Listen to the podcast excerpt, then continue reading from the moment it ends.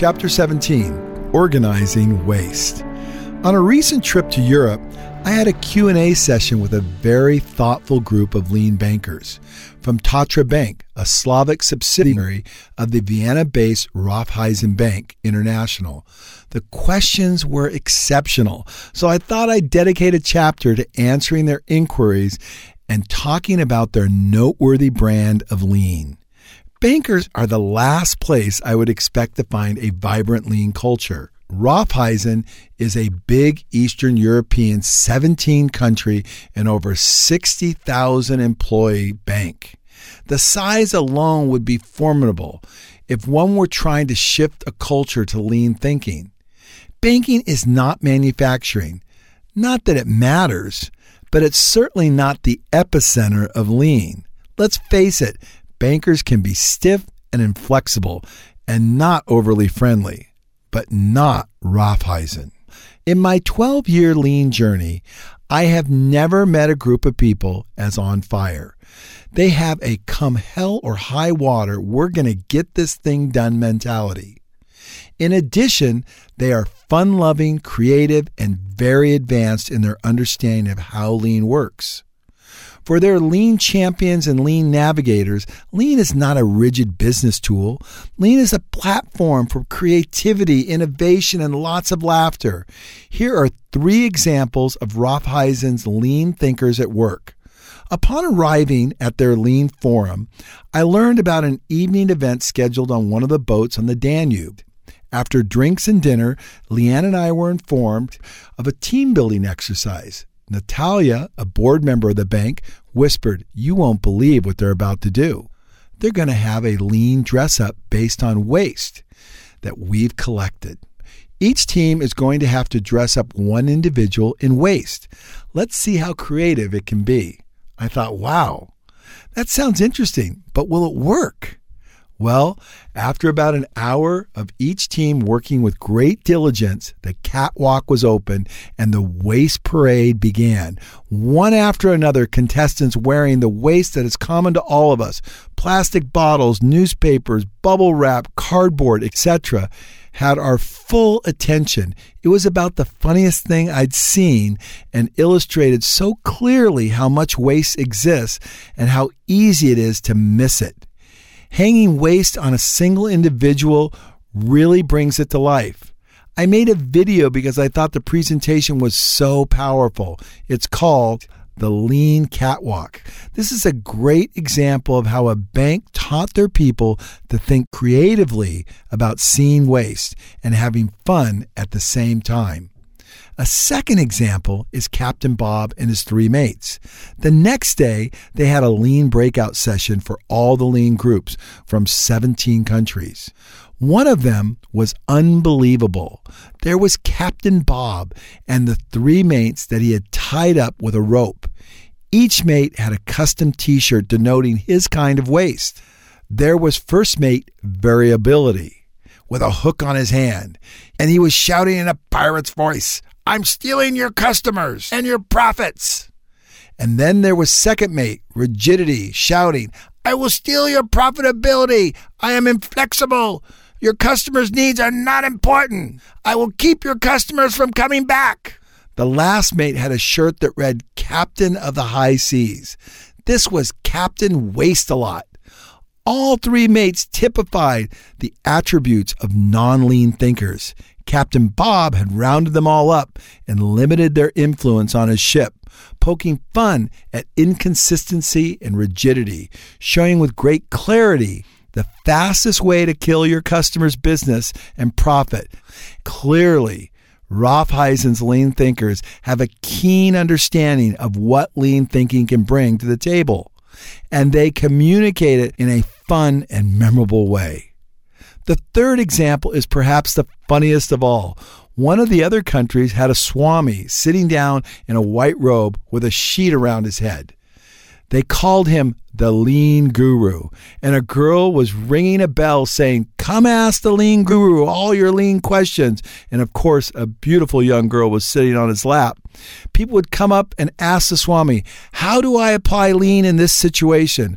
All I can say is that these people know how to have fun, and I enjoyed both the visualization and the humor in making lean relevant and fun.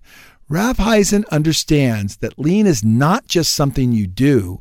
Lean is a strategy built around a strong culture of lean thinkers that can effectively let value flow to the customer. When it came time for me to speak, one of the points I made was that lean is not about being organized because I was organized prior to becoming a lean thinker. I had a beautiful facility that was buttoned down and was the quintessential example of what an organized facility should look like. I didn't understand the eight wastes, and my factory was a great example of overproduction and still is in varying degrees. I had effectively organized waste. When I asked the group if there was anything I said that was maybe a little shocking or interesting, Petra raised her hand and said, Yes, this whole thing about being organized and that it is really not lean.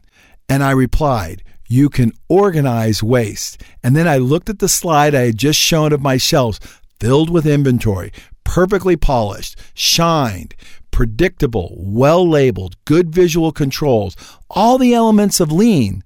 But unfortunately, the inventory was waste. It was an example of overproduction, and overproduction is where all waste begins. I efficiently organized waste.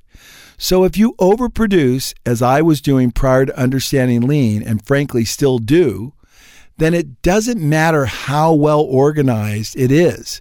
You still have organized waste. I think for Petra, that was a revelation because many lean thinkers spend a lot of time making sure everything is perfectly organized. I know I'm guilty of that. But we must realize that organizing something is not indicative of being lean. Lean is eliminating waste or non value added activity.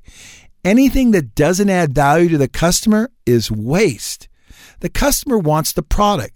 They don't want to have to pay for me to make it, transport it, put it on a shelf, manage it, power it, and heat the building, to store it, light the shelves, and then pay for all my employees to go up and down and count the inventory once a month. This is total waste. Organized, but total waste. The title of my talk was Lean is Simple. At the end of the talk, one of the participants asked me a fantastic question What is the most important lean improvement you've ever made? I thought, wow, nobody has ever asked me that before. I had to pause and think because we have made so many great improvements. The top improvement was when we switched from doing Kaizen events to making two second improvements. It was at that moment that I got everybody to buy in. We did that by simply asking people to fix what bugs them, to look at each of their work areas and ask, is everything perfect? You wouldn't change a single thing?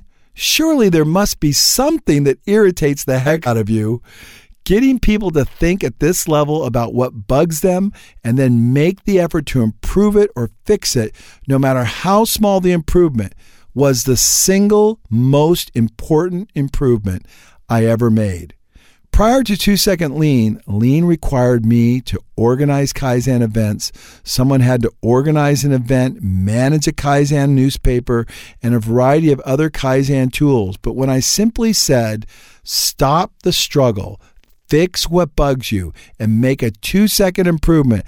That was the game changer for FastCap. As the hands continued to rise, another girl heard me say, Everywhere I go, I see waste. It doesn't matter whether I'm buying a hot dog on the streets of Prague or in a conference center like this. I see waste. And that has been very important to my success. I see waste everywhere. I've trained my eyes to see it. This young woman raised her hand and asked one of the best questions. Instead of pointing at me, she asked, Where do you see the waste in us? Wow. This is an example of a mature lean culture. They are comfortable enough to be able to ask me where I see their waste. When I speak, I usually take five or six mini eye poles and super mounts, one of our products that I developed to do lean filmmaking, and I give them to people who ask me great questions. Needless to say, I promptly gave her one. And I asked the audience, why did I choose to give the mini eye pole and super mount for this question over all the other questions that I've been asked this evening? She replied in typical Ralph humor, Because I'm beautiful. A hearty laughter arose. There were quite a few other answers, but finally somebody got it. It's because she focused on herself and on her own problems. Exactly. This is one of the most difficult things for any culture to do. The sign of a mature culture is being comfortable asking the question what is it that I need to do to improve? Where is my waste? What do you see? I think this is a revealing question. As I reflect on the success that FastCap has had in implementing two second lean and building a lean culture, I think one of the most important things that has been our relentless willingness to ask our customers where we are failing and how we can improve. We ask that of both our customers and internally of one another. We're not threatened by someone saying, you know, I think there might be a better way to do that. Or, Bob, are you sure that's a lean methodology you're applying there? And nine times out of 10, there's no defensiveness, just an eagerness to improve. This is a clear milestone in building any lean culture. And in the Q&A session, this girl did such a beautiful job of reflecting how we should all approach improvement. Now, remember, as I'm telling these stories, I'm talking about a bank. This is not the place you would expect to find such forward thinking in lean. Next, I was asked, How do you teach a six year old lean? I thought this was another great question. It just so happened that the next slide queued up was about the kids from Cornerstone Christian School and how they implemented lean and made before and after videos. I showed the video and said, it's very simple. You get kids to see a problem, then you allow them to create a solution and encourage them to make before and after videos. When you do that, the lean experience becomes fun and relevant. This is how to teach a six year old, make it relevant, and make it fun.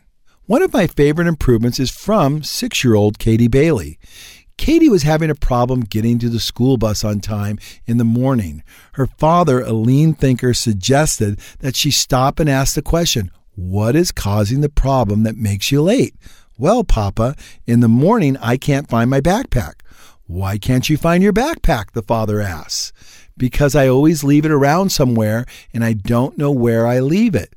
Why don't we find a special place to put your backpack so it's always in the same place? So before long, Katie's wheels were spinning and she established a specific place where her backpack goes every night before she goes to bed. Now in the morning, when she wakes up, she gets ready, brushes her teeth, goes to the post, picks up her backpack, and is no longer late for school. This is how you teach a six year old lean thinking. Let them solve the problem and give them the ownership of the solution. Ask questions, allow them to solve their problems, and make it fun and relevant. Can you imagine the kind of leader, employee, or business owner that Katie Bailey will be when she grows up? At an early age, she is learning to solve problems and eliminate waste through continuously improving everything. The next comment, though, is one of my favorites. I'll close this chapter with this one. I asked people in the audience, how does lean make you feel, or how do you feel about lean? Not everybody is 100% behind the lean way of thinking. Lucia, a young girl in the back, raised her hand. Lean makes you smile even at work. My response was, Why do you feel that way? Because lean makes my life easier. Lean makes my life happier. Lean makes me more confident. Lean makes me, and here's the kicker, the owner of my future. Who could express lean better than that? Lean has been misunderstood to be a methodology of taking away jobs and making things sterile with little or no creativity. Lean is the opposite of that. Rarely, if ever, does it take away a single job. It creates boundless opportunity and continual employment, adds longevity for existing employees, and growth for new people to be brought into the company. That's the way it works at FastCap. My response was when you are a lean thinker, you are a sought after commodity. I would venture to say, wherever Lucia goes, if she remains a strong lean thinker, every organization will recognize her and other lean thinkers as invaluable assets.